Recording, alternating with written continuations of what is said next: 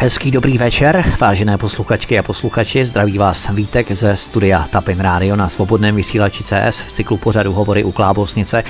Pořadu, který si můžete naladit každé pondělí, středu a pátek od 19 hodin. Dnešní pořad bude rozdělený na dva díly, protože předpokládám, že těch informací bude taková spousta, že bychom je jednak museli tedy střebat za jediný den a to bych musel mluvit eh, dvě hodiny nepřetržitě, což eh, není pro mě problém, ale spíše jde o to, abychom ty informace nějakým způsobem rozdělovali do rozumných sekcí tak eh, jsme se rozhodli, jsem se rozhodl, že díl ohledně analýz politických procesů, které se odehrávají v České republice, ať se jedná o politické strany anebo prezidentské kandidáty, rozhodl jsem se to rozdělit na dva díly. A dnes se tady budeme bavit o tom, kdo stojí za politickými stranami v zákulisí, takzvaně ve stínu, a kdo řídí prezidentské kampaně 2018. Protože mnozí z nich, například Marek Hilšer, plánuje kandidovat i do Senátu, stejně tak jako Jiří Drahoš eh, plánuje také, že se zapojí do kampaně do Senátu tento rok v říjnu 2018, takže eh, není to tak úplně pasé, nedíváme se zpět, ale hodnotíme, jakým způsobem měly vliv různé mediální agentury, protože mnozí z nás a mnozí z vás jste jistě četli na buď sociálních sítích eh, Facebook, na našem Facebooku, na svobodném vysílači, anebo přímo v programu na stránkách svobodný pomlčka vysílač.cz, že dnes si tedy budeme povídat eh, o tom, kdo stojí za politickými stranami a kdo řídil tyto prezidentské kampaně 2018. Týmy analytiků, manažerů, expertů a marketingových poradců, eh, kteří připravovali a lze se domnívat, že i budou připravovat, protože tak činili dlouhá léta předtím, kandidátům jejich strategie, jejich kampaní, určovali témata projevů, vybírali regiony, ve kterých se prezidentští kandidáti setkají s občany, jakým způsobem bude probíhat jejich komunikace, jak budou moct interagovat a reflektovat na dotazy případných voličů. Dotazy jak eh, se budou eh, angažovat v té či oné oblasti v rámci politiky. Radili jim tito marketingoví poradci, jakým způsobem se prezentovat v médiích. My jsme zaznamenali v tomto ohledu zprávu. Národní úřad pro kybernetickou a informační bezpečnost, tedy úřad NUKIP, potom Centrum proti terorismu a hybridním hrozbám, jehož pracovníci spolu s ministerstvem vnitra uspořádali v pondělí 11. prosince 2017 jakési ideologické školení pro manažery volebních týmů jednotlivých prezidentských kandidátů. Na to bychom neměli zapomínat a měli bychom tuto informaci stále uvádět, protože tady je učili, jak rozpoznat takzvanou ruskou propagandu, z jakých serverů nečerpat informace, z jakých serverů je naopak čerpat a jaké skupiny voličů například ignorovat a hlavně jak reagovat na nepohodlné dotazy voličů na náměstích právě těchto prezidentských kandidátů, aby s nimi probrali. Tak tohle je skutečně výbušná událost, protože se ministerstvo vnitra v podstatě rozhodlo přímo zasahovat do demokratického procesu prezidentských voleb 2018. Ale Podíváme se trošku do historie, my si tedy povíme, co to je public relations, co to je spin doctoring, co to je prefabrikace informací a co to je propaganda. My si samozřejmě ukážeme na různých eh, událostech v historii, pokusíme se to orientovat na co nejaktuálnější historii, to znamená několik let zpět maximálně 20, déle ne. Neděláme to v české televizi, jakože bychom se pořád eh, přehrabovali v 50. letech a v podstatě většinu vysílání bychom točili pořád kolem toho, protože samozřejmě to byla eh, velmi emotivní atmosféra, eh, velmi drsných věcí se toho dělo, lidé byli zavíráni za nepochopitelné situace a nejenom zavíráni, ale samozřejmě i zabíjeni ale to neospravedlňuje tento systém k tomu, aby se pořád dokola vracel ke stejným několika epizodám. Máme tady problémy, které nás tíží teď, které nás tíží nyní, jsou to palčivé problémy a naší povinností je se jim věnovat, nikoli se vracet do hluboké minulosti. Ale musíme se vracet do minulosti té, která v podstatě, nebo režimu, který v podstatě trvá až doteď, protože na tom si můžeme vykreslit procesy, které určitým způsobem krystalizují eh, do nějaké metastáze rakovinotvorných eh, procesů, které potom nabývají obludních rozměrů a stále jdou dopředu a musíme si je naprojektovat právě na těch událostech, které se staly, abychom měli takzvanou kolektivní paměť, abychom si pamatovali. Tak eh, nejprve začněme propagandou. V roce 1622 byl založen úřad pro šíření římskokatolické víry Sacra Congregatio de Propaganda Fide, jehož záměrem bylo propagovat v novém světě katolickou církev a zároveň potlačovat protestantismus. Svůj Pejorativní význam získalo nebo získala propaganda až ve 20. století, kdy byla propaganda využívána totalitními režimy a jak víme, propaganda je mocný nástroj, protože jakým způsobem kolektivně manipulovat s lidmi, no to, že máte informace a někdo drží informace a pokud ty někdo informace má a dokáže s nimi pracovat tak, aby s nimi ovládal masy v rámci sociálního inženýrství, tak to je přesně to, jakým způsobem režim znovu cyklicky a opět s námi pracuje. Podle Josefa Vtorka rozlišujeme tři druhy propagandy. Bílá propaganda, ta pracuje s informacemi, které jsou ve větší míře podložené zdroji, využívá běžné komunikační techniky, public relations, k tomu se také dostaneme, jako jsou například jednostranná prezentace stanoviska nebo názoru a tak podobně. Potom máme shadow propagandu, to je využívání výběrových zpráv, selektivní informovanost a významových posunů. Informace se může třeba jevit jako neutrální zdánlivě, ale může obsahovat jistý záměr, se kterou ta informace byla prezentována. To je takový střed, řekněme, šedá propaganda. No a černá propaganda praktikuje lži a dezinformace, objevuje se v rámci vedení klamných operací prováděných vládou a armádou třeba a tak dále a tak dále. Potom máme spin doctoring. Spin doctoring to je další metoda. Josef Torek definuje spin takto. K tomu spinu se potom ještě dostaneme v rámci eh, sekce mediálních agentur, ale nejprve si řekneme, co spin znamená. Takže spin znamená podle Josefa Vtorka, že jde například o výběr informací, které podporují zastávané východisko s ohledem na celkový situační kontext nebo o případy, kdy se zveřejnění špatných zpráv pozdržuje tak, dokud si novináři nenajdou zajímavější agendu. No a do praktik spinu patří i praktické a terminologické zlehčování zpráv a další techniky. David Lilecker definuje spin doktora ve všeobecném pojetí. Spin doktor se snaží ovlivnit veřejné mínění tím, že dává informacím prezentovaných v médiích příznivé vyzvění ve prospěch zastupovaného subjektu. Ano? A jeho práce, toho spin doktora, by měla být neviditelná pro veřejnost.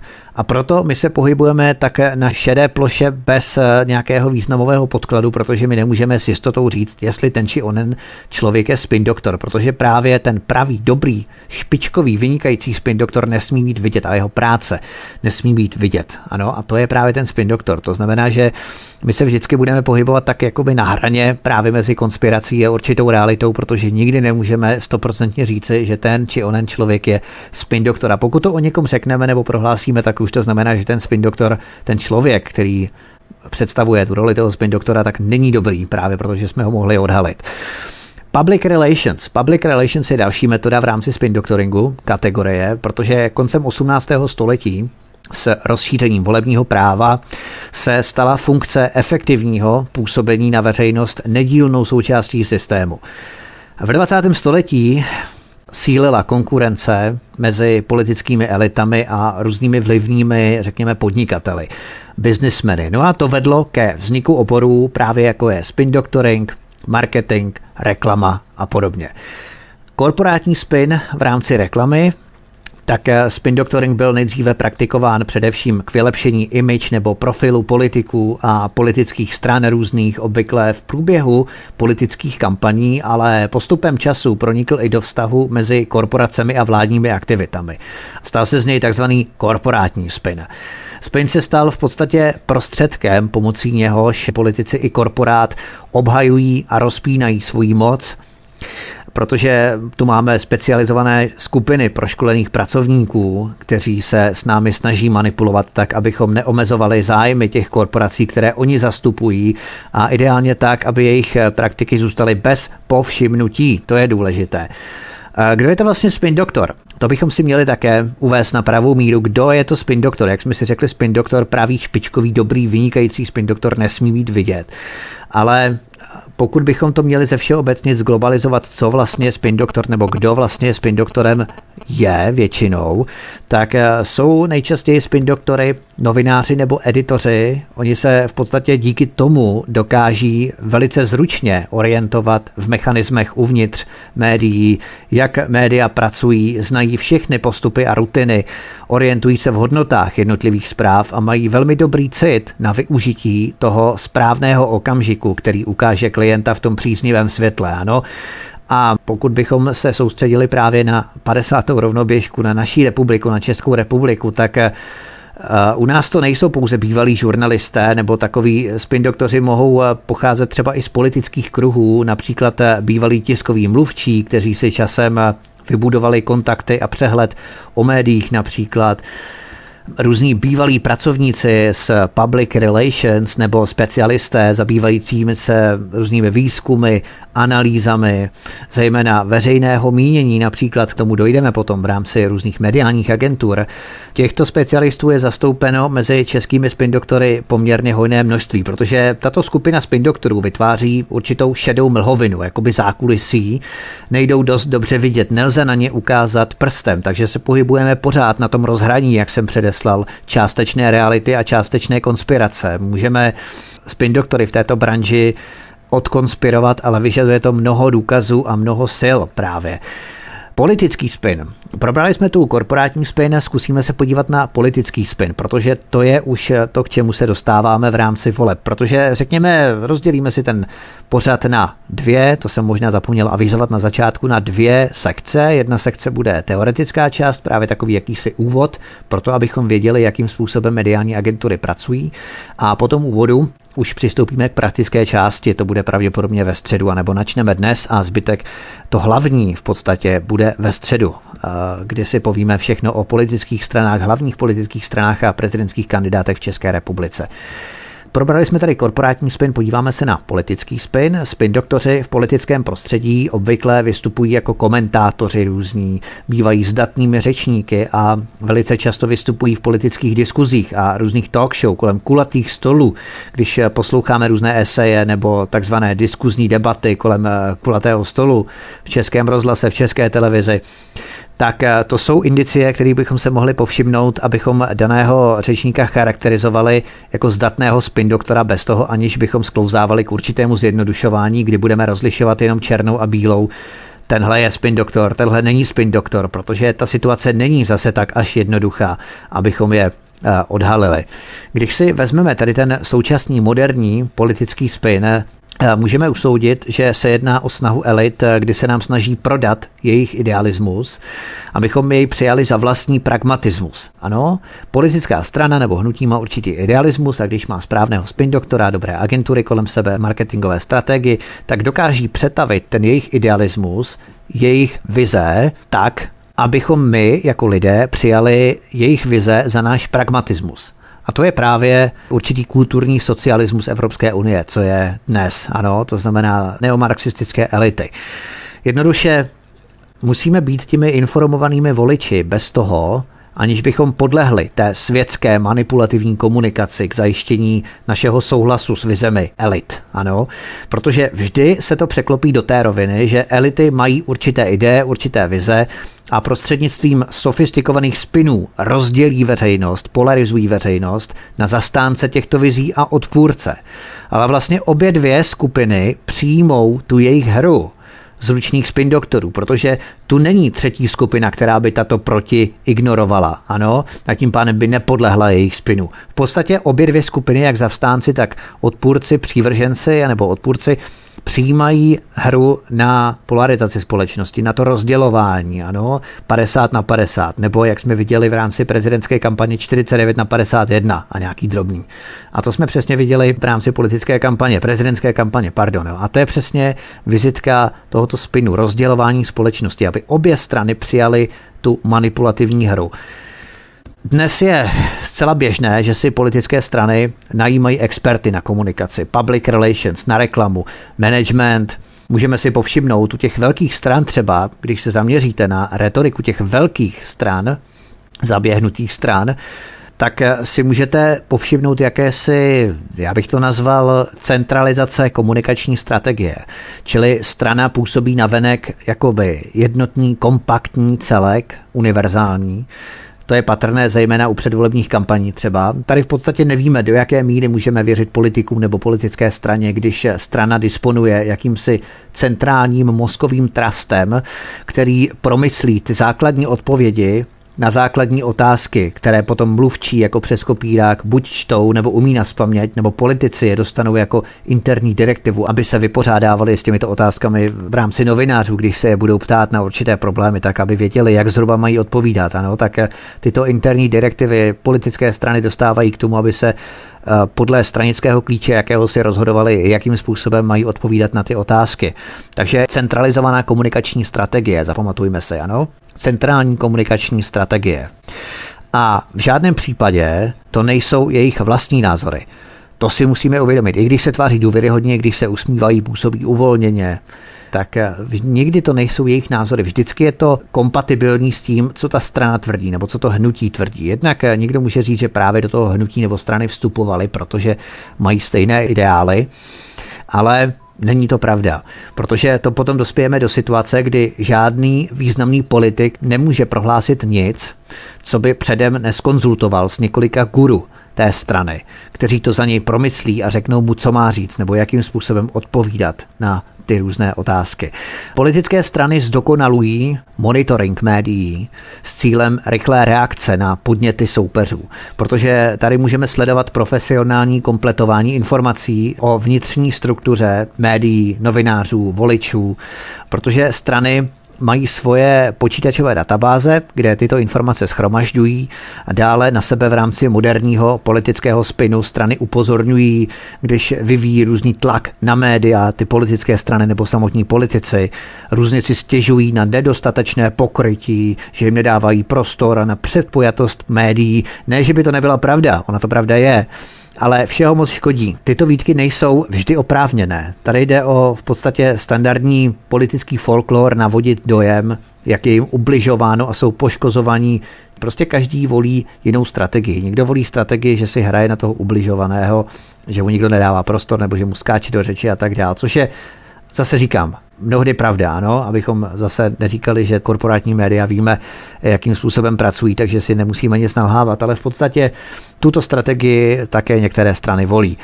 U stran nejenom u těch menších, ale i u těch zaběhaných si všímáme dalších atributů spinu, zejména celebritizaci nebo soustředěnost na jednu tvář, která reprezentuje danou stranu.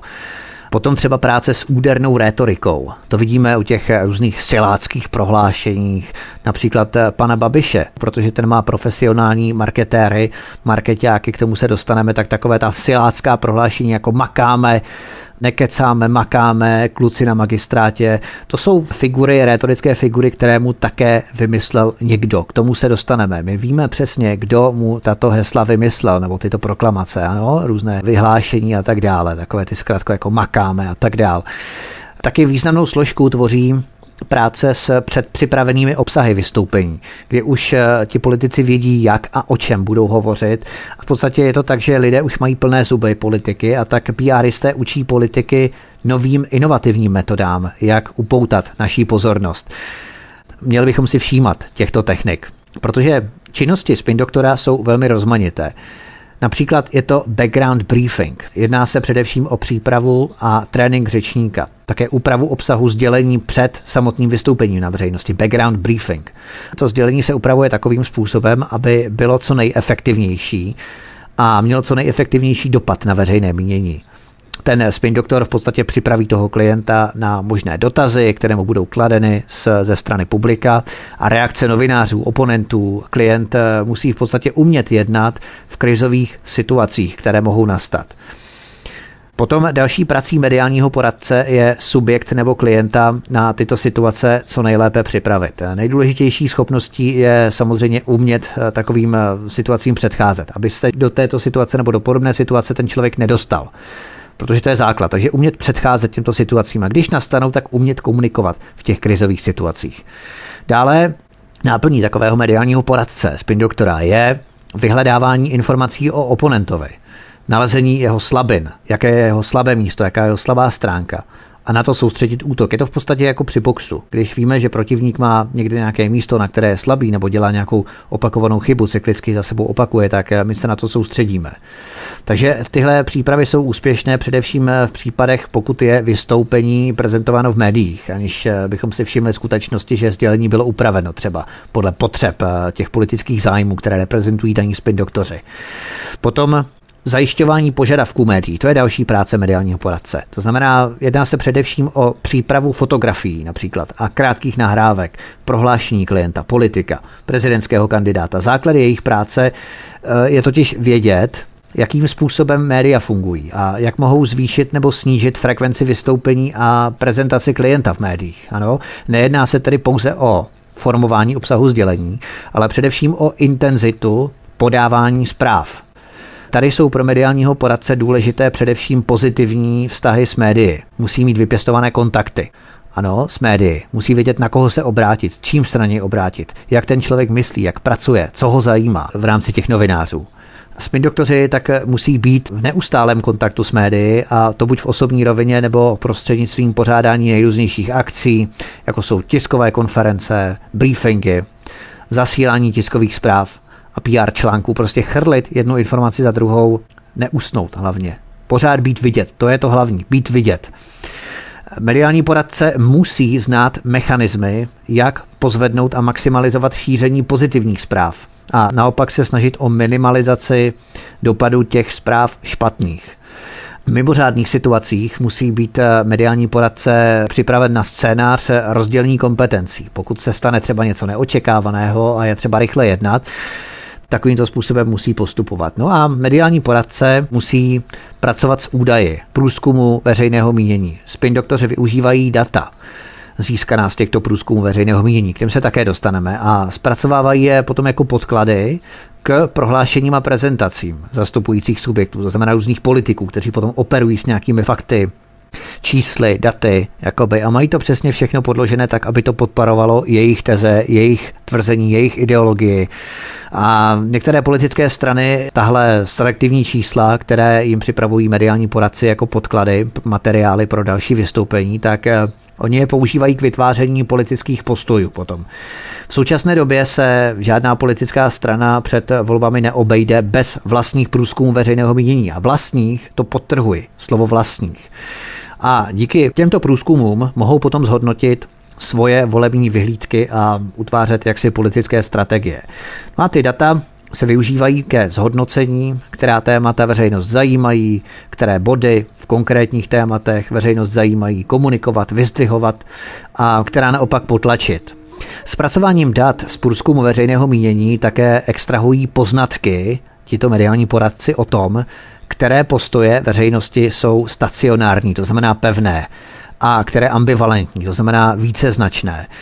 Typickým příkladem práce s údaji průzkumu veřejného mínění je takzvaná válečná místnost Billa Clintona v prezidentských kampaní nebo v prezidentské kampani v roce 1992 třeba.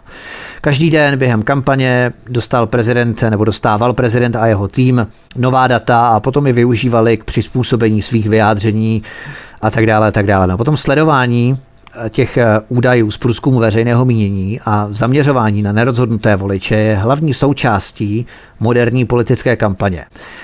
Potom, co dál musí takový mediální poradce dělat, eh, je, že musí monitorovat média a rychle umět popřít nějakou eh, negativní informaci o klientovi, to znamená o prezidentském kandidátovi anebo o politikovi. To znamená, cílem je včas zachytit nejrůznější negativní prohlášení vedená proti klientovi a snaha přetvořit je na pozitivní zprávu. Důležité opět je dokázat útokům proti klientovi předcházet, to znamená nebýt vystaven těmto krizovým scénářům. A v případě, že se v médiích objeví prohlášení nebo citace klienta, která by sebou mohla nést negativní dopad na veřejné mínění, takzvaný impact, musí umět mediální poradce reagovat velmi rychle. A prvním krokem bývá obvykle popření takového výroku a dále potom s těmito mechanismy a potom záleží na rozměru té informace, jakým způsobem ji mediální poradce uchytí a dále s ní pracuje.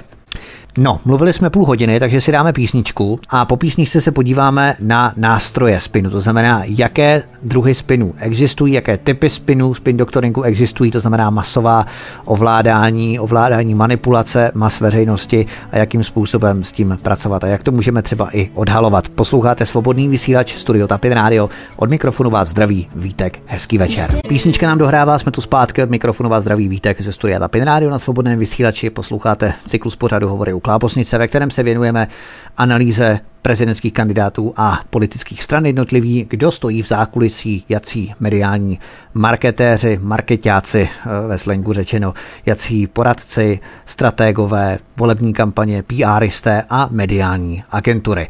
A my jsme si slíbili před písničkou, že se podíváme na nástroje spinu, tak pojďme na ně. Jedním z nástrojů spinu je takzvaný cherry picking, v překladu trhání třešní bychom to mohli nazvat. To je v podstatě metaforické pojmenování praktiky, ve které jsou veřejnosti prezentována pouze selektovaná výběrová fakta a informace. No a zbylé informace jsou zamlčeny, pravděpodobně se jedná především o takové informace, které by mohly zastupovaný subjekt nějakým způsobem poškodit.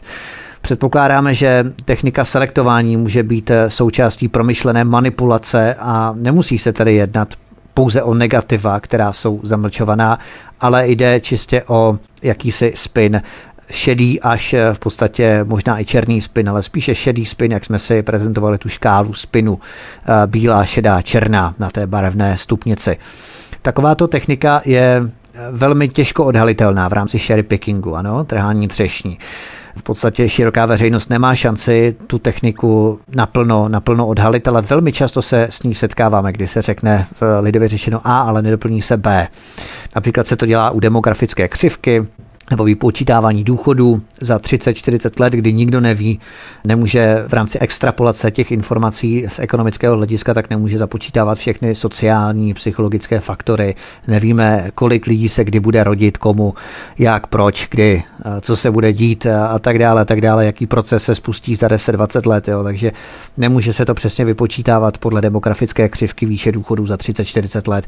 Ale to je přesně ta výběrová prezentace informací, kdy nějaký politik řekne, tak za 30 let nebudu důchody, takže už teď v podstatě si zvykejte na to, že jak eh, nám řekl pan eh, ten minister Pilný, ano, že babičky za 30-40 let budou okopávat zahrádky nebo něco takového, aby si vydělali na důchod nebo něco takového. Tak úplně neuvěřitelné. Tak tohle je přesně ono. Abych se vrátil k vysvětlení tohoto typu spinu, tak cherry picking to je metaforické pojmenování, které bylo použito k podobnosti práce sběru třešní nebo sběrače třešní, který při trhání třešní vybírá pouze ty dobré třešně, zdravé plody a ty červivé a schnilé kousky třešní se k zákazníkovi nedostanou, neodrazuje pryč, nedává je do toho košíku. Jo? Pak je denial a non-denial. To je praktika očividného popření nějaké zprávy nebo prohlášení, které se zdá být na první pohled jasné a jednoznačné. Ale při bližším zkoumání se popření nebo se o popření vůbec nejedná. Tahle praktika není sama o sobě lživá. To je právě ta past, protože samo to tvrzení je ve své podstatě pravdivé, ale způsob, jakým je to tvrzení podáno, vytváří milný dojem. O etičnosti této techniky se vedou dlouhodobě spory. Zda se při podrobné definici jedná o lež nebo nejedná se o lež. Sunday Times třeba definovali tuhle praktiku jako přímé prohlášení, například eh, politické, které popírá nějaký mediální příběh nebo zprávu, ale tak, aby zůstala otevřená možnost tvrzení popřít. Jo? A v případě potřeby prohlásit, že se vlastně jedná o pravdu. Potom další technika spinu pohřbívání špatných zpráv. Pokud se objeví nějaká negativní informace o subjektu, který Spin Doktor zastupuje, tak eh, jeho dalším krokem je co nejrychleji vydat nějakou pozitivní zprávu, která je ve stejný čas komentovaná na médiích negativně. No a cílem této techniky pohřbívání špatných zpráv je, aby se média zaměřila na tu pozitivní informaci nebo pozitivní informace a nereflektovali tak až na tu zprávu negativní. No, to znamená zastínění jakoby té negativní zprávy nějakou zprávou pozitivní, která má přebít informační hodnotu a rozměr té předchozí negativní informace. Omluva neomluva, další technika spinu. Tady se jedná o prohlášení, které má formu omluvy, ale nevyjadřuje očekávanou lítost. Omluva tedy explicitně nevyjadřuje, že se subjekt dopustil něčeho negativního. Podobnou technikou třeba je stala se chyba, kdy subjekt sice uzná, že došlo k chybě nebo že nastalý problém byl řešen nevhodným způsobem, ale trik je ovšem v tom, že není explicitně určeno, kdo tu chybu způsobil – politická strana, jestli to byla korporace, a ti se potom snaží takovým způsobem vyhnout jakémukoliv přímému přijetí odpovědnosti nebo obvinění z toho chybování. Ano, to uznání chyby je tedy postaveno na abstraktním pocitu s žádným přímým odkazem na konkrétního vyníka. To je důležité. To je takové to, že ano, stala se chyba, ze všeobecnění, přičemž politik nepřipíše tu chybu sám sobě, když všichni ví, že tu chybu třeba udělal.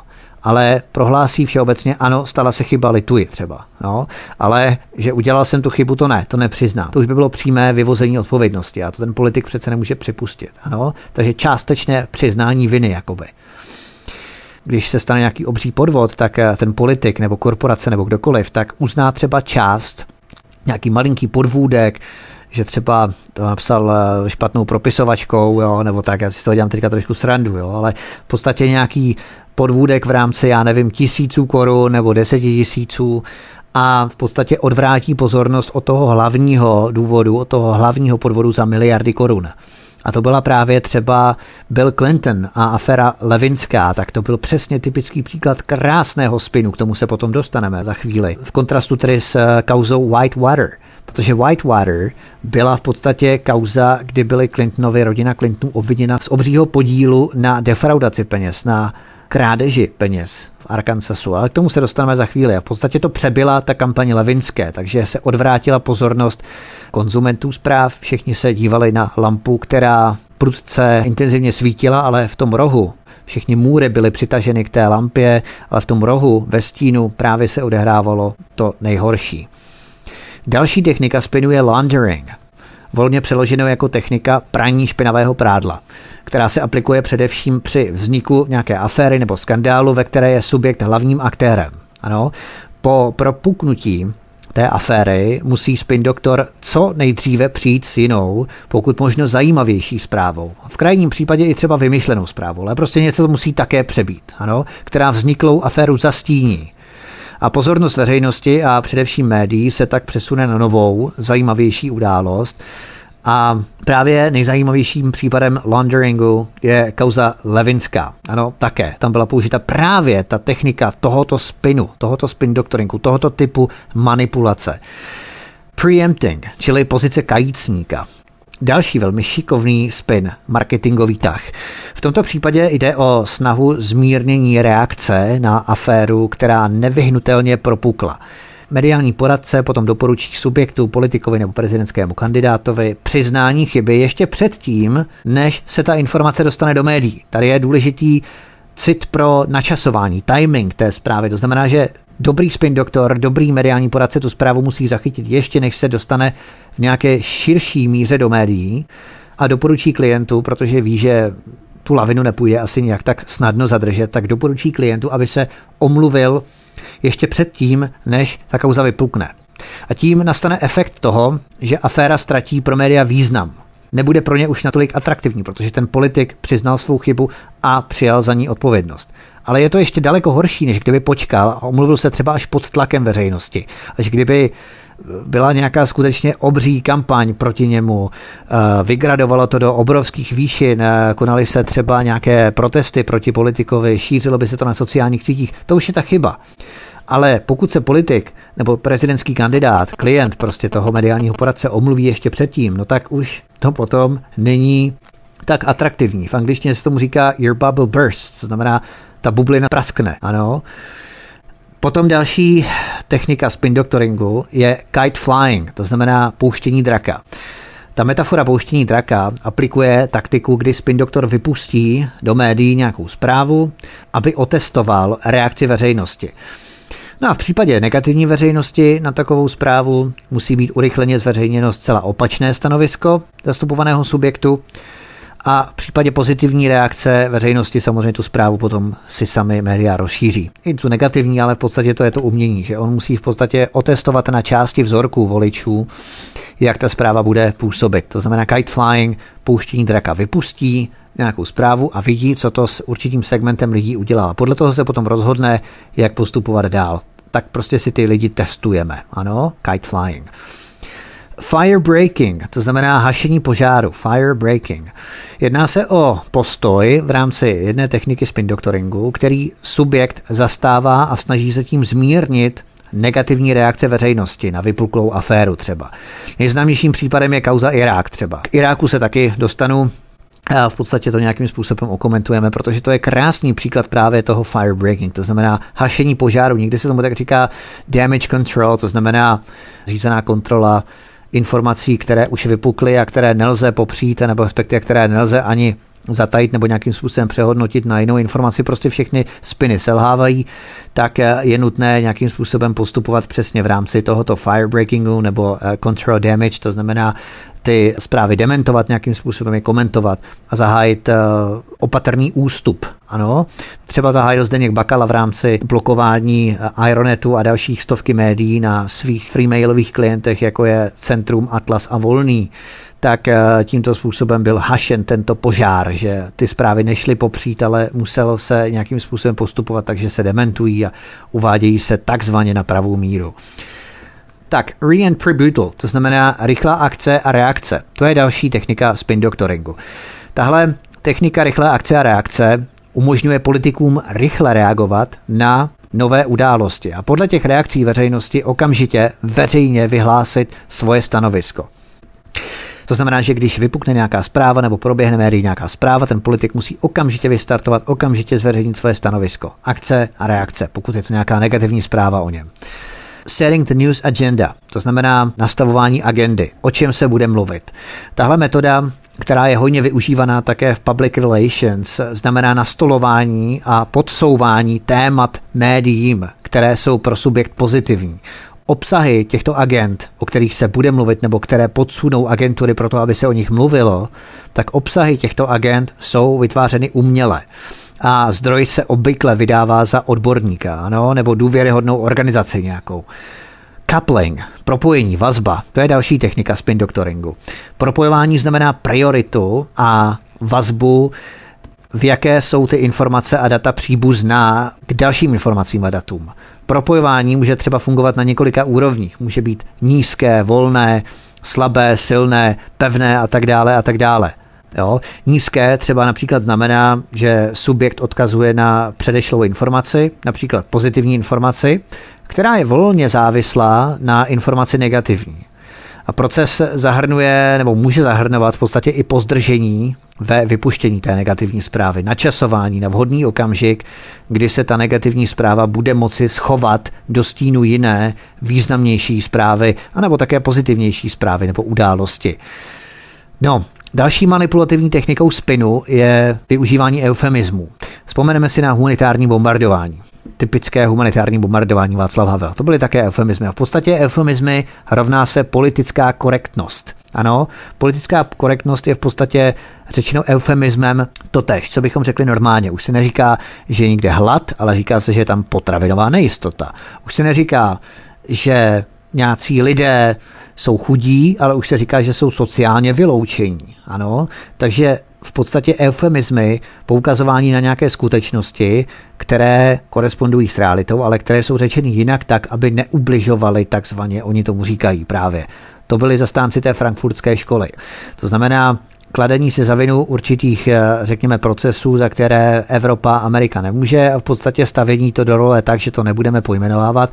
Budeme třeba Černochy pojmenovávat Afroameričany. Cikány budeme pojmenovávat Romy.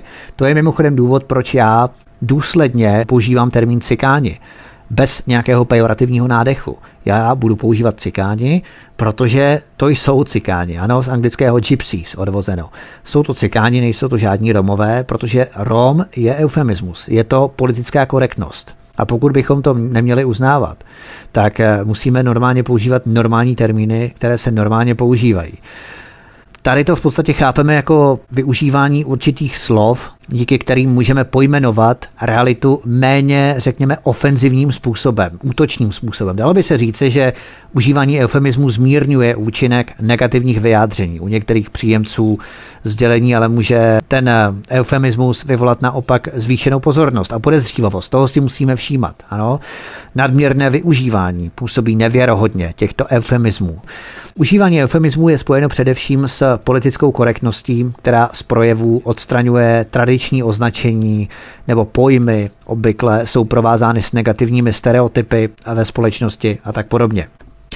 No, uplynul další čas. Já si myslím, že po tomto úseku bychom si měli dát pauzu a v příští části, v další části po písničce se podíváme na rodinu Clintonovou, na aféru Levinská a na Whitewater protože to byla společnost v Arkansasu, jejíž byli Clintonovi partneři a která potom vykonala podvody směrující ke krádeži peněz, k obrovským defraudacím peněz a tak podobně. A na to se podíváme před písničkou, protože to je typický nádherný ukázkový příklad spin doktoringu, který byl použit v masovém měřítku takže u rodiny Clintonových se zastavíme a podíváme se třeba, jakým způsobem má rodina Clintonových přes některé lidi blízko až paradoxně do České republiky, k Andreji Babišovi, ke společnosti Agrofert. To všechno se dozvíte po písničce, proto zůstaňte s námi, poslouchejte nás dál, uslyšíte další zajímavé věci. Od mikrofonu vás zdraví Vítek, ze svobodného vysílače přeju hezký večer a příjemný poslech. Hezký večer, vážení posluchači, vracíme se zpátky od mikrofonu vás zdraví Vítek, ze svobodného vysílače Studia Tapin Radio posloucháte hovory u Kláposnice, ve kterých rozebíráme různé techniky spinu, spin doctoringu, to znamená masové manipulace sociálního a my se teď dostáváme, řekněme, nebo plynule přecházíme do praktické části, jakým způsobem jsou aplikovány různé techniky spinu na eh, vykreslení určitých událostí. A začneme právě, jak jsme si před písničkou řekli, rodinou Clintonových. Bývalý prezident Bill Clinton byl vyšetřován v takzvaném případu Whitewater, kde panovalo podezření, že manželé Clintonovi byli účastníky nezákonných transakcí s realitami, které prováděla firma Whitewater Development Corporation. Ta firma sídlela v Arkansasu, ve kterém byl Bill Clinton před ještě než se stal prezidentem Spojených států, tak tu eh, vykonával funkci guvernéra. A v té Whitewater Development Corporation, v té firmě, byli manželé Clintonovi partnery. Ta firma byla za zvláštních podmínek financována jejich uh, přáteli Jamesem a Susan McDonovými, kteří byli většinovými vlastníky banky Edison Guarantee Savings and Loan. A tahle banka, Edison Guarantee Savings and Loan, rodině Clintonových také poskytla několik velice výhodných v půjček. Nebo pro ně to nebylo v vozovkách, pro ně to byly výhodné půjčky. Oni tak ve skutečnosti výhodné nebyly. Protože se později ukázalo, že ta banka později zbankrotovala. No a v roce 1996 byl v této kauze odsouzen Jim Guy Tucker, což byl Clintonův politický přítel a nástupce ve funkci guvernéra v Arkansasu. A také byli odsouzeni manželé McDonovi. No. Potom za křivou přísahu byl odsouzen také svědek té kauzy, David Hale, což byl bývalý soudce městského soudu v Little Rocku, hlavním městě Arkansasu, kde byl předtím Bill Clinton guvernérem. A Vincent Foster, o tom budeme také mluvit, zapamatujeme si to jméno, Vincent Foster, který byl partnerem v té firmě Whitewater Development Corporation a právním poradcem v Bílém domě, spáchal během vyšetřování sebevraždu. Tak to jsou taková ta záhadná úmrtí, která panují kolem rodiny Clintonů. Manželé Clintonovi ve výpovědích uváděli, že o nezákonných transakcích v té firmě Whitewater Development neměli tušení. No a v té době byl Bill Clinton obviněn ze sexuálního obtěžování Polly Johnsonové, a později se objevila nahrávka, kde Monika Levinská vypráví o své sexuální aféře s prezidentem. Ta Monika Levinská nejdříve tu aféru pod přísahou popřela, stejně tak učinil i Bill Clinton, ale potom FBI přišla a nabídla Monice Levinské imunitu před trestním stíháním za to, že vypoví pravdivě. No a v tomto okamžiku se do celé hry zapojuje velký spin doktor, vynikající spin doktor James Carvel. Bill Clinton při výpovědi překvapivě přiznal, že lhal, to je ta pozice kajksníka, jak jsme si vysvětlovali tu jednu techniku spinu, protože tady bylo použito více technik spinu, ano, takže pozice kajícníka, to znamená, Bill Clinton tu svoji vinu přiznal, přiznal, že lhal a později vystoupil v televizi s emotivním prohlášením své lítosti a žádal americkou veřejnost o odpuštění. James Carville, ten vynikající spin doktor, který se nachumítl kolem Clintona, tak ten James Carville se velice často objevoval v televizních spravodajských a různých diskuzních pořadech především v těch, které moderovali Clintonovi příznivci. Ty pořady se zabývaly různým vývojem té aféry Levinská a James Carville, ten spin doktor, manipulátor, se zaměřoval přímo na ten pořad, nebo na ten případ, pardon, Levinské a zcela se vyhýbal kauze Whitewater, ano, ten James Carville se přímo vyžíval v popisování sexuálních skandálů prezidenta a tím naprosto odpoutal pozornost veřejnosti od závažnějších přestupků v kauze Whitewater. Všechno bylo promyšleno do detailů. Třeba častým hostem těch pořadů byl například i reverend Felwell, který samozřejmě činy Billa Clintona odsuzoval, ale zároveň mu jako křesťan odpouštěl, protože Bill Clinton svých činů litoval, ano. A to dospělo do takového stádia, ta masová manipulace veřejnosti, že potom odpůrci Billa Clintona pak byli veřejně označováni za netolerantní pokrytce že mu nic nedokážou odpustit, že ho nechápou, že prostě tohle je přestupek, že ho musí v podstatě pochopit a že odpustit a pokud toho nejsou schopni, tak jsou pokrytci a skoro, skoro jako kdyby dělali to též všichni kolektivně. No, a tak dále. Čili jemu se fantastickým způsobem podařilo odvrátit pozornost od eh, těch podvodů s realitami v rámci Whitewater, v rámci Arkansasu. Bill Clinton nakonec nebyl odsouzen za žádný z trestných činů, ve kterých byl obžalován v rámci toho Whitewater. Ten spin doktor James Carville, nebo jeho práce byla velmi účinná. Z původního kriminálního obvinění se stal pouze sexuální skandál. Prostřednictvím mnoha nástrojů spinu se podařilo obrátit zájem veřejnosti médií pouze na aféru Levinská a odvrátit tak pozornost od možných kriminálních činů prezidenta Clintona v rámci firmy Whitewater Development Corporation v rámci těch podvodů s realitami. Ano, takže to je velice špičkově profesionálně udělaný spin. Myslím to samozřejmě v úzovkách. Ta technika, jo, jaké metody byly používány, v podstatě ano, vždycky upřímit pozornost na nějaký detail, na něco. Takže když vypukne třeba nějaká aféra a bude se nám zdát, že se až příliš často v médiích upozorňuje na nějaký detail nebo na nějakou skutečnost, aspekt, eh, vždycky se ptejme, co zatím je, jestli náhodou se tím nekryje něco jiného, něco, o čem bychom neměli vědět, něco, co špičkový spin doktor umí upřímit naší pozornost tak, a dobrá mediální agentura, ve které spin doktor pracuje, manipulátor pracuje, tak abychom skutečně nevěděli, co se zatím skrývá, co pod tím je. A když tedy u rodiny Clintonů, protože to je velmi zajímavé, já jsem slíbil, že se podíváme i na propojení České republiky, protože to by vás určitě mohlo zajímat. Tak eh, tato kauza mimochodem, Whitewater ohledně rodiny Clintonových, má velký mezinárodní nebo měla velký mezinárodní přesah. Ovšem musíme se v tomto příběhu vrátit do období po kauze Levinská, respektive Whitewater, respektive do začátku tohoto tisíciletí, to znamená období po roce 2000. A začneme u švýcarské společnosti OFI, čili Ost Finance und Investment AG. Ost Finance und Investment AG, budeme ji tedy říkat ve zkratce OFI. Ano, společnost OFI ve Švýcarsku. To je důležité, abychom si zapamatovali.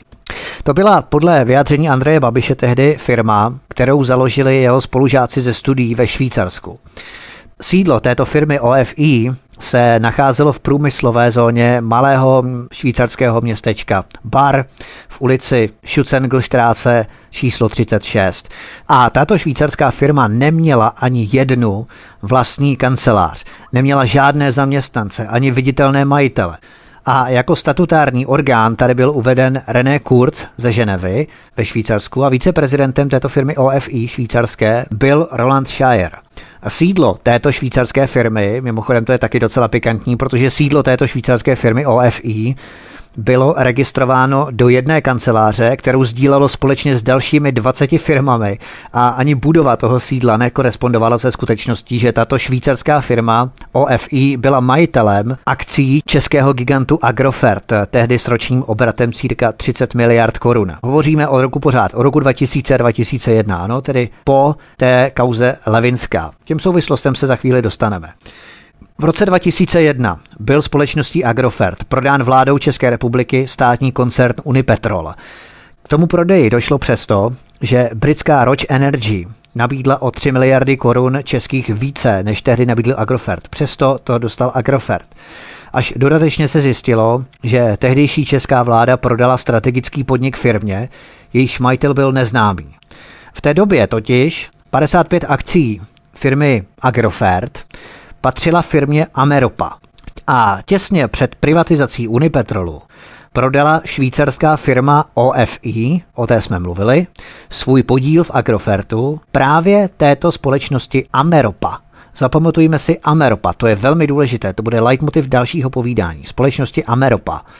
Společnost Ameropa byla založena v roce 1948 rodinou Ziviových a jejím vedoucím představitelem byl na začátku tisíciletí Andreas Zivy, jeden člen této rodiny, rozvětvené rodiny, Ziviových, Zivy, ano psáno Z, I, V a tvrdé I, Y. Tato firma Ameropa je oficiálně rodina a nezděluje žádné informace o vlastnické struktuře, sice ale podle informací bezpečnostních složek a spravodajských složek, spravodajských služeb, za touto společností ale stojí jiný subjekt, za touto společností Ameropa, a tou osobou je Mark David Rich. Spojení Marka Davida Riche s Ameropou je podle spravodajských zdrojů potvrzeno i tím mimochodem, že firma Ameropa a Mark David Rich jsou spoluvlastníky firmy Colmar Petrochemical. Ano, to jsou společní vlastníci, to znamená rodina Ziviových a Mark David Rich spolupracují. A teď, kdo to je Mark David Rich? Povězme si něco o něm. Mark David Rich měl původní jméno Reich a to jméno si změnil po emigraci z Belgie do Spojených států před nacisty, aby ho nevypátrali, aby ho nedopátrali, aby ho nenašli. Mark David Rich je obchodníkem s ropnými produkty, Bezpečnostní složky v řadě demokratických zemích tohoto muže považují za dlouhodobého agenta sovětských spravodajských služeb a současně izraelského Mossadu. Mark David Rich je podezřelý z organizování nejzávažnější mezinárodní trestné činnosti – například daňové úniky, raketýrenk, praní špinavých peněz, které potom pochází z nejzávažnější organizované trestné činnosti mezinárodního charakteru, z obcházení embarga OSN uvaleného na totalitní režimy například. A v neposlední řadě z obchodování se státy, které podporovaly mezinárodní terorismus. Mark David Rich, mezinárodní zločinec, podporoval dlouhodobě bývalý komunistický establishment SSSR a ostatních postkomunistických států. No a následně potom pomáhal po zbuření berlínské zdi, po sametové revoluci a po ruské změně režimu pomáhal legalizovat finanční prostředky pocházející z organizované trestné činnosti těchto skupin. Mark David Rich je proto považován za člověka, který naučil celou generaci dětí bývalých stranických funkcionářů své nezákonné postupy a umožnil jim tak získávat finanční prostředky ze státních rozpočtů postkomunistických zemí. Ve Spojených státech byl Mark David Rich v roce 1983 obviněn státním zastupitelstvím státu New York z podvodů, krácení daní a dalších trestných činů, za něž mu hrozilo úhrnem trest v trvání 325 let. Mark David Rich tedy emigroval po těchto obvinění, v podstatě do životních, za pomoci korupce do Švýcarska, které nemá mimochodem se Spojenými státy extradiční dohodu pro uvedené trestné činy. Jeho bývalá manželka Daniela Richová, která zůstala ve Spojených státech, sponzorovala senátní kampaň Hillary Clintonové a soukromé aktivity Clintonovy rodiny částkou kolem jednoho milionu dolarů. A současně byla demokratická strana byla Clintona sponzorovaná přes nastrčenou osobu z týmu demokratické strany rusko-izraelskou mafii. Konkrétně se uvádí jméno ruského oligarchy a bose mezinárodního podsvětí Grigorie Loučanského a jeho firmy Nordex Company. Ano, máme přesná jména. Ve prospěch amnestie pro Marka Davida Riče loboval vedle významných členů židovské obce ve Spojených státech. Rozumějte, člověka, který si zmínil před nacisty jméno, aby nebyl dopaden, tak ho podporují členové židovské obce ve Spojených státech. Takový docela eh, komický eh, moment. A dokonce za něj loboval i tehdejší izraelský premiér. Totiž eh, z nahrávek telefonických hovorů vyplynulo, že izraelský premiér přiznal Billu Clintonovi, že Mark David Rich pracoval pro Mossad a že amnestie pro Marka Davida Riche byla pro Izraelce důležitější dokonce než propuštění ve Spojených státech vězněného agenta Mossadu Polarda.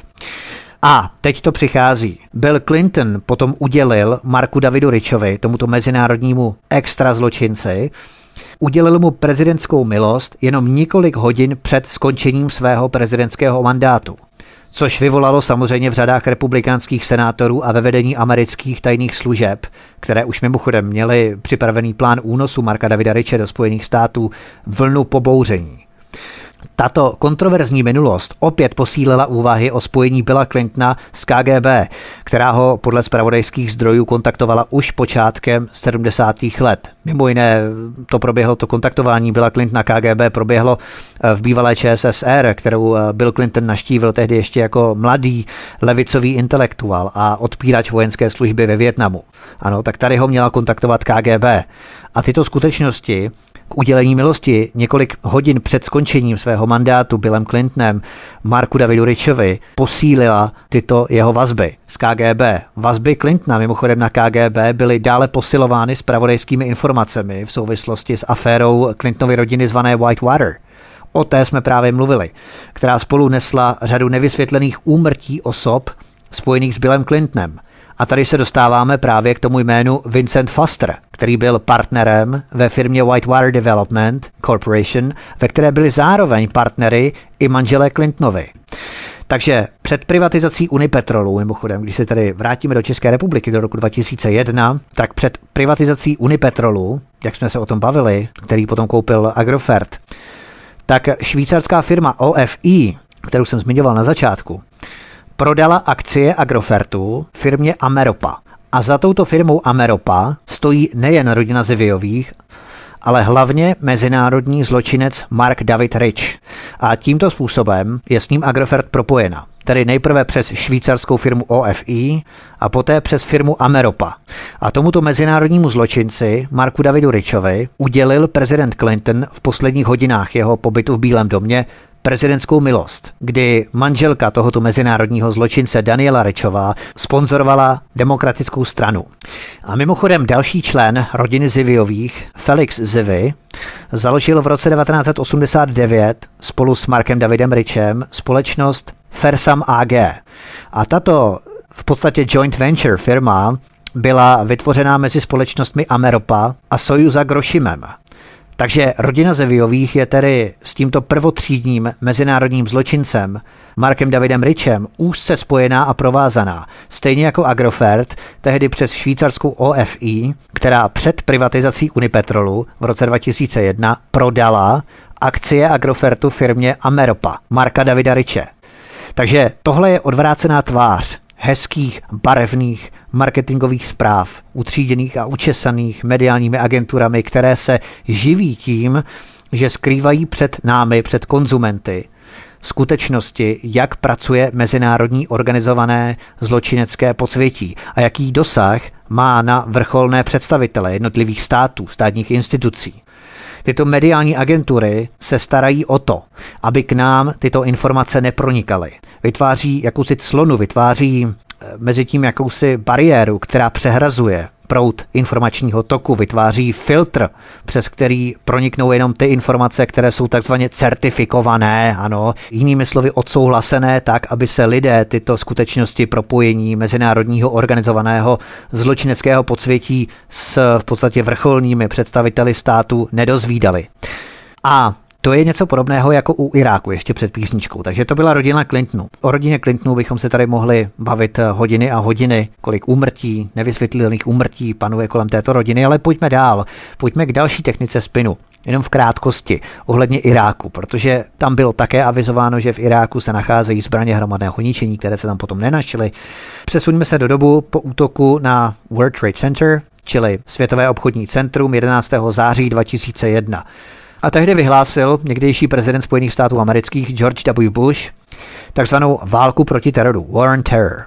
A jedním ze spojenců Spojených států v boji proti terorismu byla i Velká Británie. Tehdy za vlády bývalého britského premiéra Tonyho Blaira.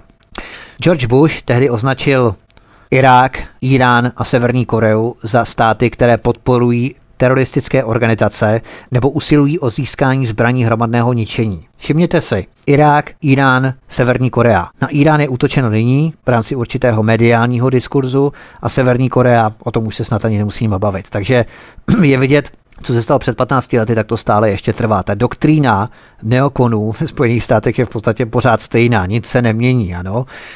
A právě tímto označením George Bush tehdy v podstatě navozoval dojem, že ty státy představují možnou teroristickou hrozbu. A v roce 2002 byla odborníky z Britského institutu vydána zpráva, která dokazovala, že Irák vlastní hromadného ničení. Ve Velké Británii se potom spustila obří velká mediální kampaň na podporu invaze do Iráku, aby bylo zabráněno možnému teroristickému útoku. Tu mediální kampaň tehdy vedl jeden ze špičkových spin doktorů, Alistair Campbell, což byl spin doktor a vlivný mediální poradce. Proti této kampani na podporu invaze do Iráku vystoupil reportér BBC Andrew Gilligan.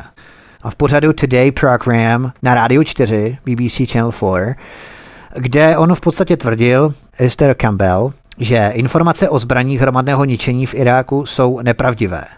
A Gilligan následně obvinil vládu Tonyho Blaira z použití spin doktoringu za účelem ovlivnění veřejného mínění, kdy vláda v podstatě lživě překroutila zprávu o zbraních hromadného ničení v Iráku.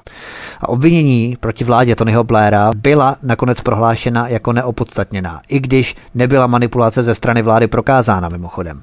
A veřejnost vnímala tuto snahu vlády ovlivnit veřejné mínění za účelem obhájení svého konání velice, velice negativně a rapidně se potom snížila důvěra veřejnosti v tuto vládu a především tedy ve vládu Tonyho Blaira.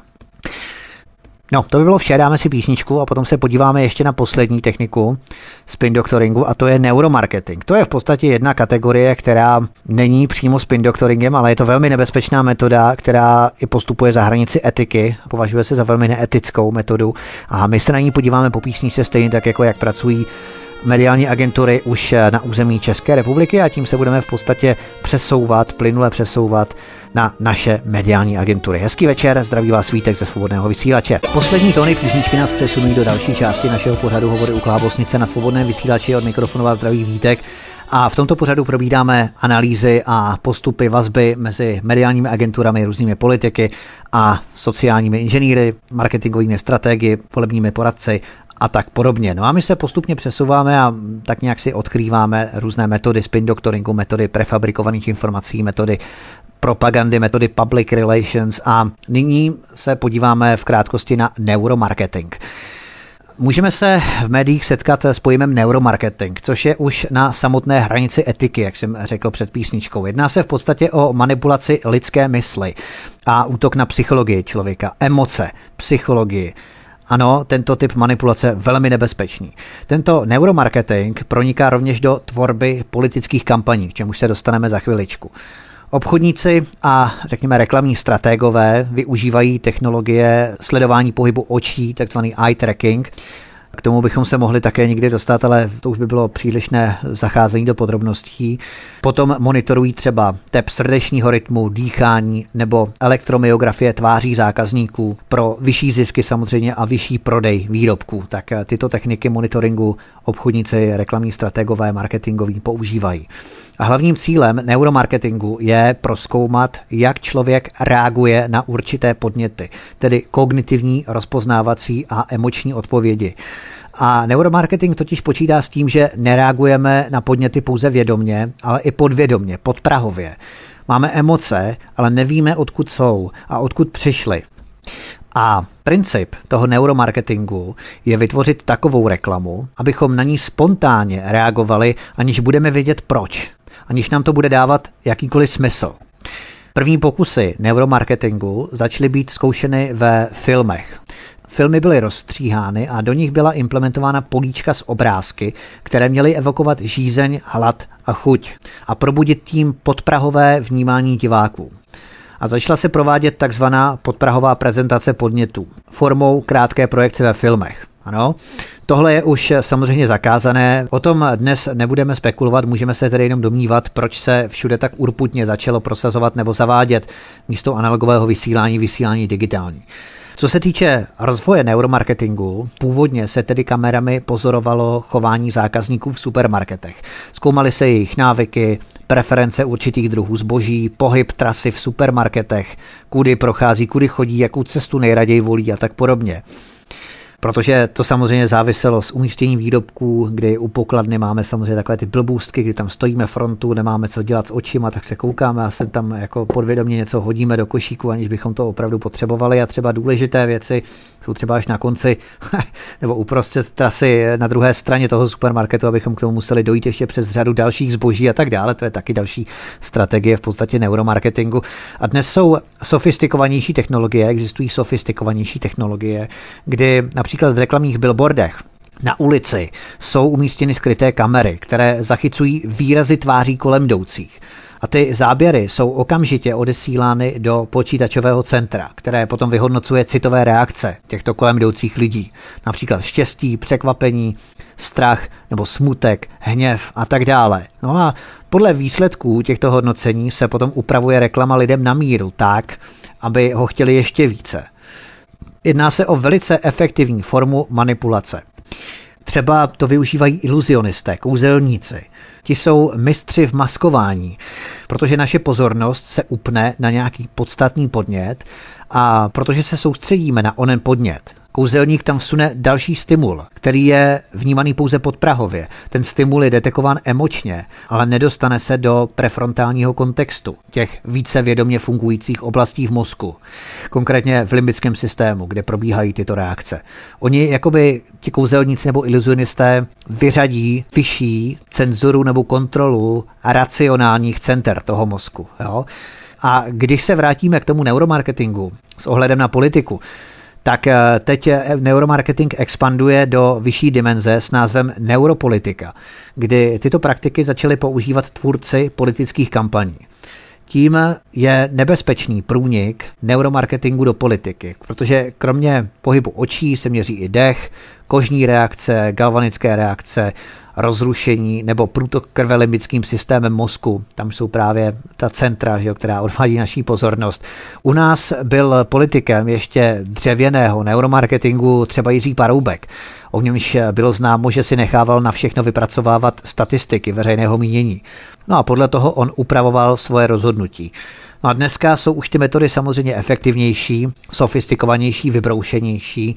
A zjistilo se třeba, že volební štáby prezidentů a premiérů si už najímají vědecké konzultanty právě na skenování mozků, těl a tváří lidí a to všechno s cílem zvýšit svou emoční rezonanci s voličstvem. Já bych to měl říct ještě s elektorátem, aby to znělo ještě učeněji, ano, ale v podstatě, aby emočněji více rezonovali s voličstvem. Například v Mexiku lidé pracující pro prezidenta zapojili nástroje na měření mozkových vln, kožní galvanické reakce, srdečního tepu nebo výrazu obličeje do prezidentské kampaně už v roce 2012 nebo v roce 2015 si turecký premiér najal neuromarketingovou společnost před volbami v červnu a časem jeho strana využila takzvané obličejové kódování voličů, aby mohla strana vybrat nejlepšího volebního kandidáta. Ano. Takže jakým způsobem se budou provádět ty volební kampaně, jaká je budoucnost vole. Takže budeme jenom třeba reagovat emočně na různé podněty, protože většina z nás není na tyto technologie připravena a nedokážeme jim čelit. Ani ti, kteří jsou přemýšliví, hloubaví. Prostě těch podprahových technik, na které si musíme dávat pozor, je ohromná spousta. Ano, a to je důležité si uvědomit, že my v podstatě musíme opravdu vyřazovat ty emoce. Emoce, nemyslím teď volba srdcem, volba instinktem.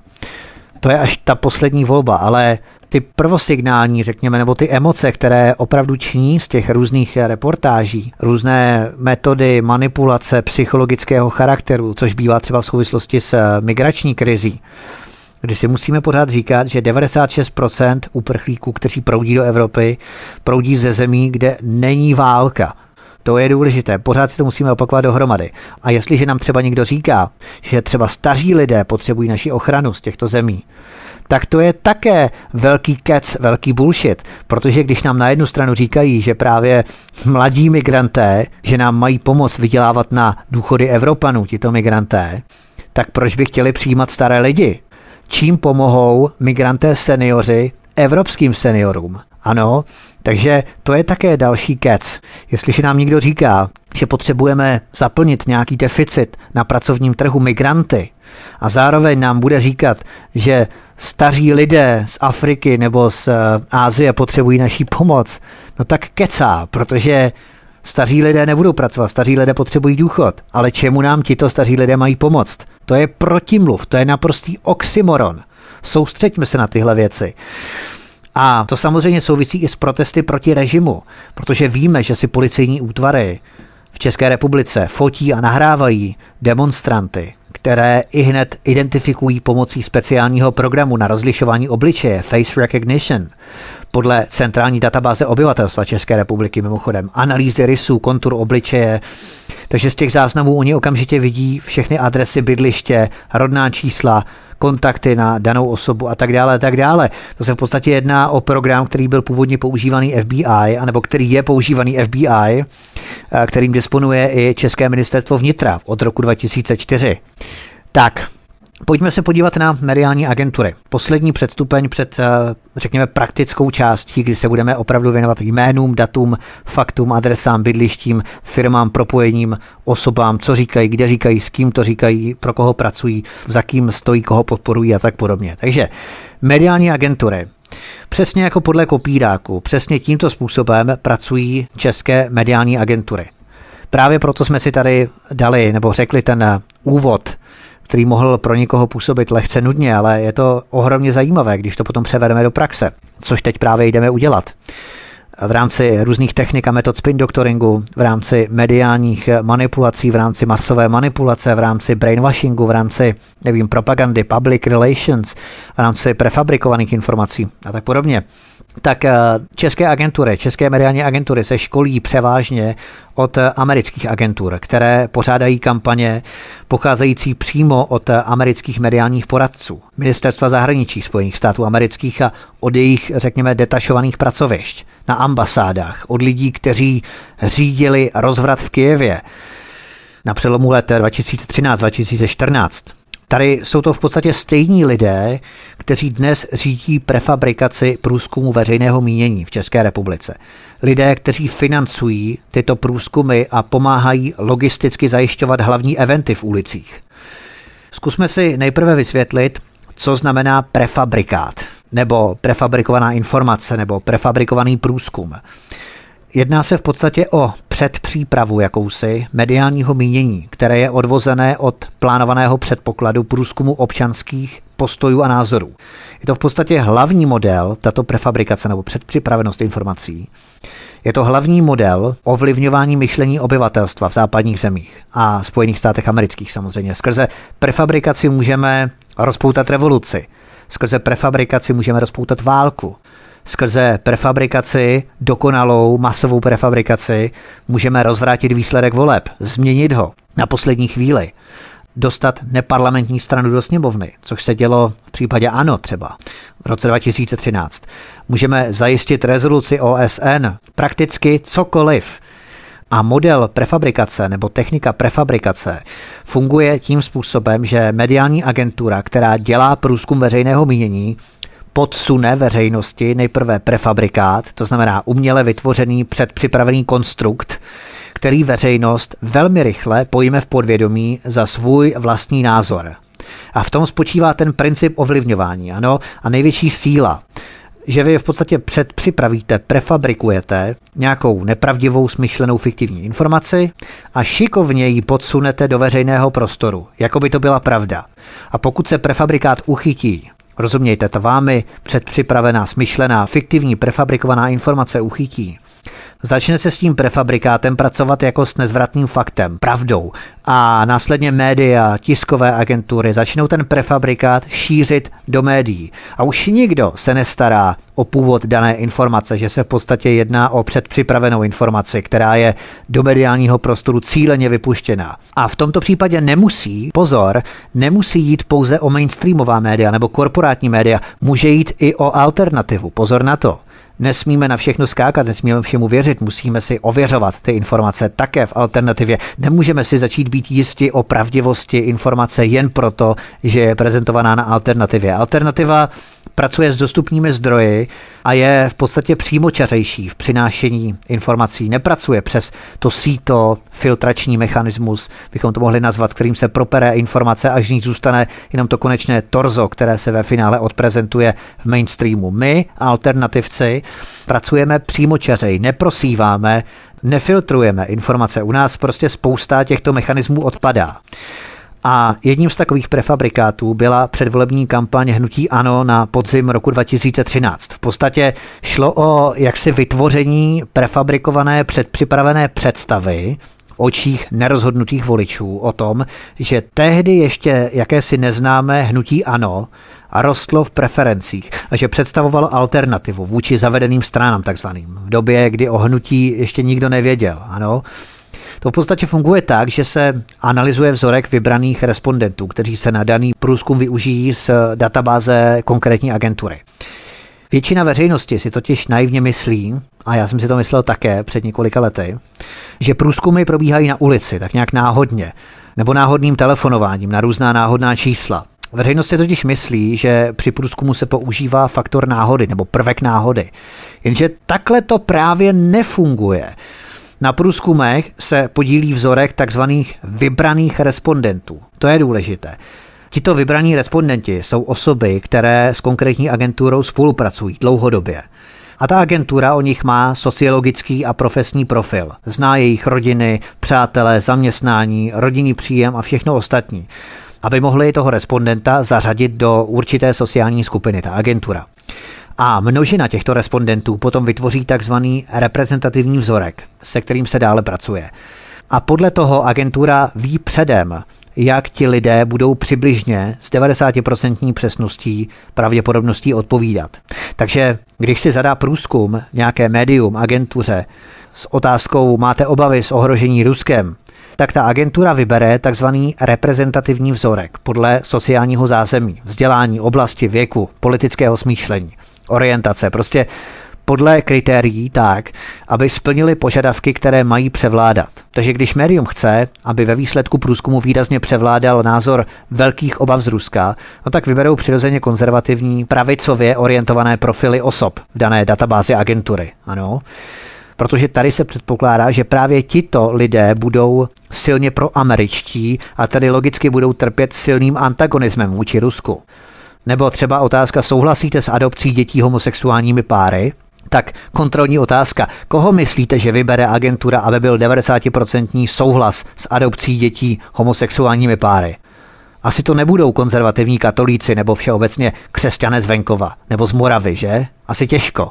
Obecně tady můžeme říct, že konkrétní agentura zná dopředu reakci respondenta na určité téma s přesností převyšující 90% pravděpodobnost. Takže ta agentura dokáže naplánovat výsledek zadaného průzkumu klienta, aniž by sfalšovala jediný checkbox, aniž by sfalšovala jediné číslo, jediný výsledek.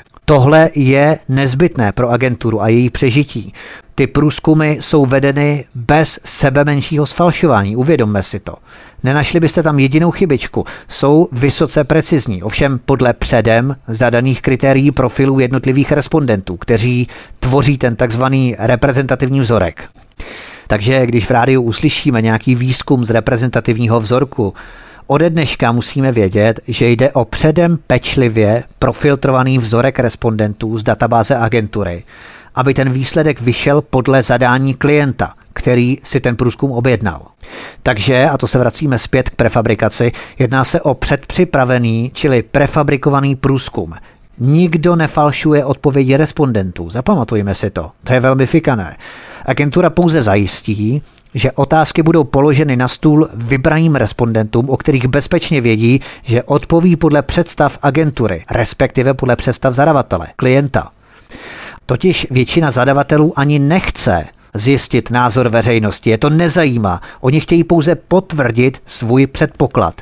Chce ukázat veřejnosti, že roste, že je na vzestupu, že raketově stoupá nahoru, což je třeba léž. Ale to toho klienta nezajímá. On chce tohle zadání. Dokonce většina průzkumů je placená až v okamžiku, kdy je klient o něčem přesvědčen a očekává pouhé potvrzení z toho průzkumu, že by někdo zadával nějaké agentuře zakázku bez představy, jak ten výsledek dopadne nebo jak chce, aby ten výsledek dopadl. To se stává jenom málo kdy dneska. To je takzvaný empirický výzkum. Čili tento empirický výzkum je objektivní. Ale těch empirických výzkumů je stále méně a méně.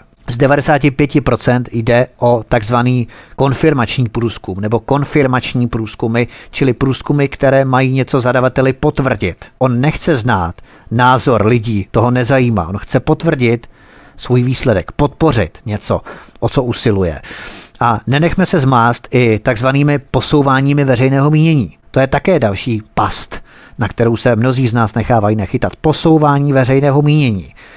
To se třeba rok co rok v úvozovkách zlepšuje ve směru třeba k výsledkům, které jsou podle multikulturních měřítek správné a které by neziskový sektor i českou televizi jistě potěšily. Například eh, Česká televize si zažádá o průzkum na téma soužití Čechů s menšinami. Ta otázka na respondenty zní, Bydleli byste s Romy v jednom domě, agentura udělá průzkum, ten průzkum dopadne asi tak, jak sami tušíme, protože ani ti největší bojovníci proti rasismu a xenofobii nikdy nezdíleli dům s těmi, za jejich práva se až do krve bíjí. Jenom škoda, že je to jenom v advokátních kancelářích, před soudy nebo v salonních debatách ve sterilních vyhřátých pražských kavárnách s pohodlnými čalouněnými seslemi. Takže ten první průzkum nedopadne v souladu s očekáváním zadavatele, klienta, v tomto případě České televize. Tak co udělá objektivní Česká televize? Jistě si myslí, že to byla náhoda, že lidé si neuvědomují, jaké je to ve skutečnosti blaho bydlet cikány v jednom domě. Tak Česká televize zadá tento průzkum znovu, protože výsledek průzkumu nezapadl do konceptu jejich spravodajství. Takže Česká televize pošle dané agentuře novou upravenou otázku, která zní – jak hodnotíte soužití s menšinami? Všimněte si, že je tato druhá otázka už jaksi neutrální, čili i ten výsledek dopadne pravděpodobně příznivěji, samozřejmě podle optiky konceptu zpravodajství České televize. A Česká televize ústy reportérů vyjádří na obrazovkách České televize nelíčenou radost, že čeští občané mají od minulého roku lepší pohled na spolužití s etnickými menšinami a zejména cikány. Čili takto se vytváří takzvaný mediální posun, kdy se znovu ovlivňuje, prefabrikuje veřejnost, která je vystavená milnému dojmu, že Čechům stále méně vadí, kdyby bydleli v jednom domě s cikány. Ve skutečnosti jde o fundovaněji a jinak položenou otázku, tak aby dopadla do rámce konceptu zpravodajství České televize. No a samozřejmě jako výsledek platí ten poslední průzkum, se kterým je zadavatel nebo klient, v tomto případě Česká televize, spokojen. Takže ta agentura se potom snaží dělat všechno proto, aby přáním a požadavkům klienta zadavatele vyhověla, protože na tom závisí i její přežití, finanční přežití. Protože klient by si příště mohl objednat nějakou jinou konkurenční agenturu a to oni nechtějí. Takže se snaží klientovi vycházet všemožně vstříc. Tak, to by bylo vše, vážení posluchači, pro dnešek. Bylo to v podstatě takové entré nebo vstup, kterým jsme si vysvětlili a ozřejmili, jakým způsobem fungují mediální agentury, jaké se používají techniky manipulace veřejnosti, masové manipulace sociálních inženýrů, emocionální a psychologické manipulace, takzvaný neuromarketing, politický marketing. Vysvětlili jsme si i techniky spin doctoringu, techniky spinu, optikou českého prostředí, jakým způsobem to funguje v českém prostředí. Vysvětlili jsme si to i na konkrétních kauzách, podívali jsme se na rodinu Clintonových, na uh, záležitost ohledně Iráku, zbraní hromadného ničení, které se tam nenašly. Podívali jsme se i na další techniky masového ovlivňování obyvatel, jako jsou informace, jako jsou prefabrikované informace, jako jsou uh, public relations anebo propaganda i další záležitosti, které se toho týkají, korporátní spin, politický spin, jakým způsobem pracují agentury. Podívali jsme se i, jak se tvoří průzkumy veřejného mínění, kterým se naprosto nedá věřit, protože vysvětlili jsme si, že agentura disponuje databází, ve které už předem ví s 90% pravděpodobností, jak lidé budou na konkrétní zadání politické otázky nebo jakékoliv otázky odpovídat a podle toho můžou ty lidi vybrat pro klienta, který si přeje mít ten průzkum tak, jaký on chce, nikoli tak, jaký je doopravdy, tedy co si lidé skutečně myslí v tom širokém měřítku, ale pouze agentura vybere to, aby splnila přání a požadavky klienta zadavatele.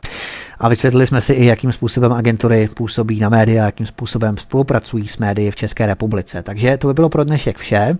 A ve středu si už probereme konkrétní mediální agentury, konkrétní spin doktory, konkrétní tvůrce volebních kampaní, strategii, PRisty a marketingové specialisty, experty pro tvoření prezidentských kampaní, prezidentských eh, různých témat, ekonomického charakteru, já nevím, zahraničního, vnitrostátního, politického, sociální záležitosti, ideje a tak podobně, kdo stojí za jednotlivými prezidentskými kandidáty v roce 2018 a kdo, jaké agentury a jací lidé za těmito agenturami stojí i za politickými stranami. A také se podíváme i na sponzory, těchto politických stran. Podíváme se na Piráty, protože to je velmi zajímavé, jakým způsobem oni prováděli kampaně, proč je tolik lidí zvolilo. Podíváme se na stranu ANO, podíváme se na ČSSD, podíváme se na TOP 09, podíváme se na Michala Horáčka, podíváme se na Jiřího Drahože, proskoumáme prostě většinu těch hlavních eh, lidí, Marka Hilšera, Pavla Fischera, TOP 09, ODS, prostě většinu těch hlavních eh, politických stran hnutí, případně prezidentských kandidátů, kteří jsou něčím zajímaví, protože dva z nich se nechali slyšet, Marek Hilšer a Jiří Drahoš, že uvažují o vstupu do Senátu a o volební kampani směrované k jejich vstupu do Senátu. Ta kampaň bude probíhat, respektive volby budou probíhat v říjnu tohoto roku 2018, takže je nutné tyto informace rozkrývat. Takže ve středu budou praktické informace, reálné záležitosti, konkrétní lidé, konkrétní osoby, konkrétní agentury. Dozvíte se spoustu zajímavých věcí, mnoho propojení, mnoho vazeb, mnoho konexí, kde bychom to třeba ani vůbec nečekali. Takže to je vše. Od mikrofonu vás zdraví Vítek. Přeju vám hezký večer, pokud se chystáte spát, dobrou noc. Vysílání svobodného vysílače samozřejmě pokračuje dál, takže pokud chcete, zůstaňte s námi, čekají vás další pořady, které pro vás připravujeme. No a budu moc rád, když se tu opět uslyšíme ve středu od 7 hodin večer. To by bylo vše, přeju vám příjemný a ničím nerušený poslech dalších pořadů svobodného vysílače. Hezký večer.